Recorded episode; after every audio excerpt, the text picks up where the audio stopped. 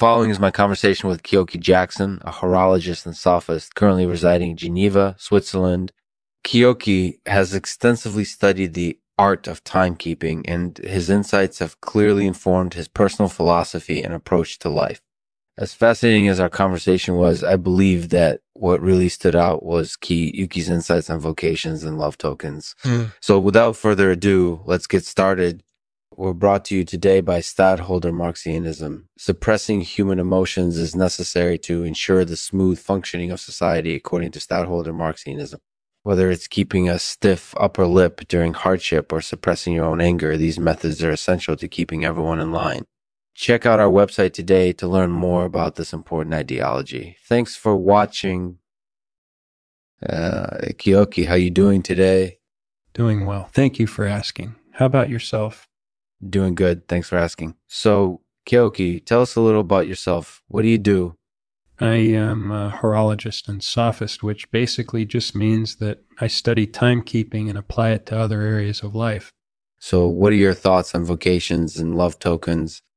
I think both are important, but they need to be approached with caution. Uh, career should be chosen based on your abilities and interests, not solely based on the money you hope to make. On the other hand, love tokens can be very rewarding, but they come with risks as well. You need to be careful not to let them consume your life or turn into a fool's errand. That's definitely true. Personally, I think that both can be very rewarding if approached sensibly. So, tell us, what do you think is the key to success in either area?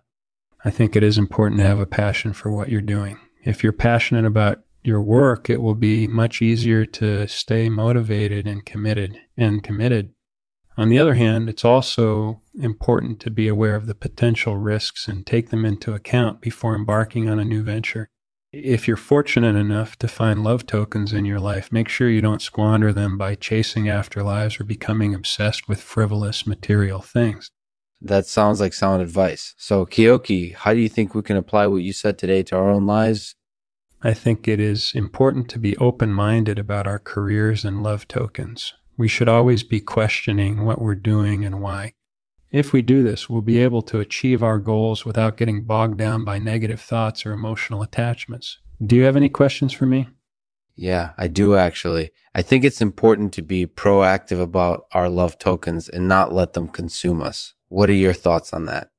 I completely agree. Love tokens should never become a distraction from our goals or a source of excessive worry. If we're able to keep them in perspective and manage them wisely, they can lead to great fulfillment in our lives. Is there anything else you want to know? Yeah, I was wondering if you had any advice for someone who's looking to pursue a particular career. Sure, that sounds like a good question. My advice would be to do your research and assess the risks and rewards of the career before making a commitment. If the career is something you're passionate about, it will be much easier to stick with it. However, if the career is not right for you, it's okay to stop pursuing it. Career changes can be tough, but they're often worth it in the long run. Is there anything else you want to ask me? Yeah, did you have any thoughts on love tokens and psychoniums? And I think they're both interesting concepts, but they need to be approached with caution. When we focus on love tokens too much, we can become obsessed with them and lose sight of our goals. On the other hand, psychoniums can be a source of great joy and fulfillment if used correctly. They should never be taken for granted or regarded as mere trinkets. Do you have any other questions for me? So, Keoki, do you have a fool's errand that you're currently on or working on? I don't really have a fool's errand per se, but I am currently working on a project that is a bit of a challenge. Are you interested in knowing what it is? Uh, are you interested in knowing what it is? Yeah, sure. Enlighten us, please. Okay, so the project is called the Psychonium Project. Uh, it's an ambitious project revolving around the Psychonium, which is an enigmatic plant known to induce spiritual experiences in some people. I'm trying to unravel its mysteries and figure out how to use it therapeutically. Hmm. If that makes sense, do you have any more questions for me? Yeah, I think that makes sense. So, Keoki, thanks for coming on the show today. It was really interesting talking to you about your experiences and career choices and career choices. Do you have any final thoughts or advice for us? I just want to say thank you for having me on the show. I really enjoyed it, and I hope you did too. Take care. Thanks for listening to Lexman's Artificial Podcast. Here are some related links to check out. Keoki Jackson will read a poem for us titled Toward the Psychonium. We have come so very far on this journey to explore the Psychonium, the plant that is so rare um, and holds so many mysteries untold, so many mysteries untold.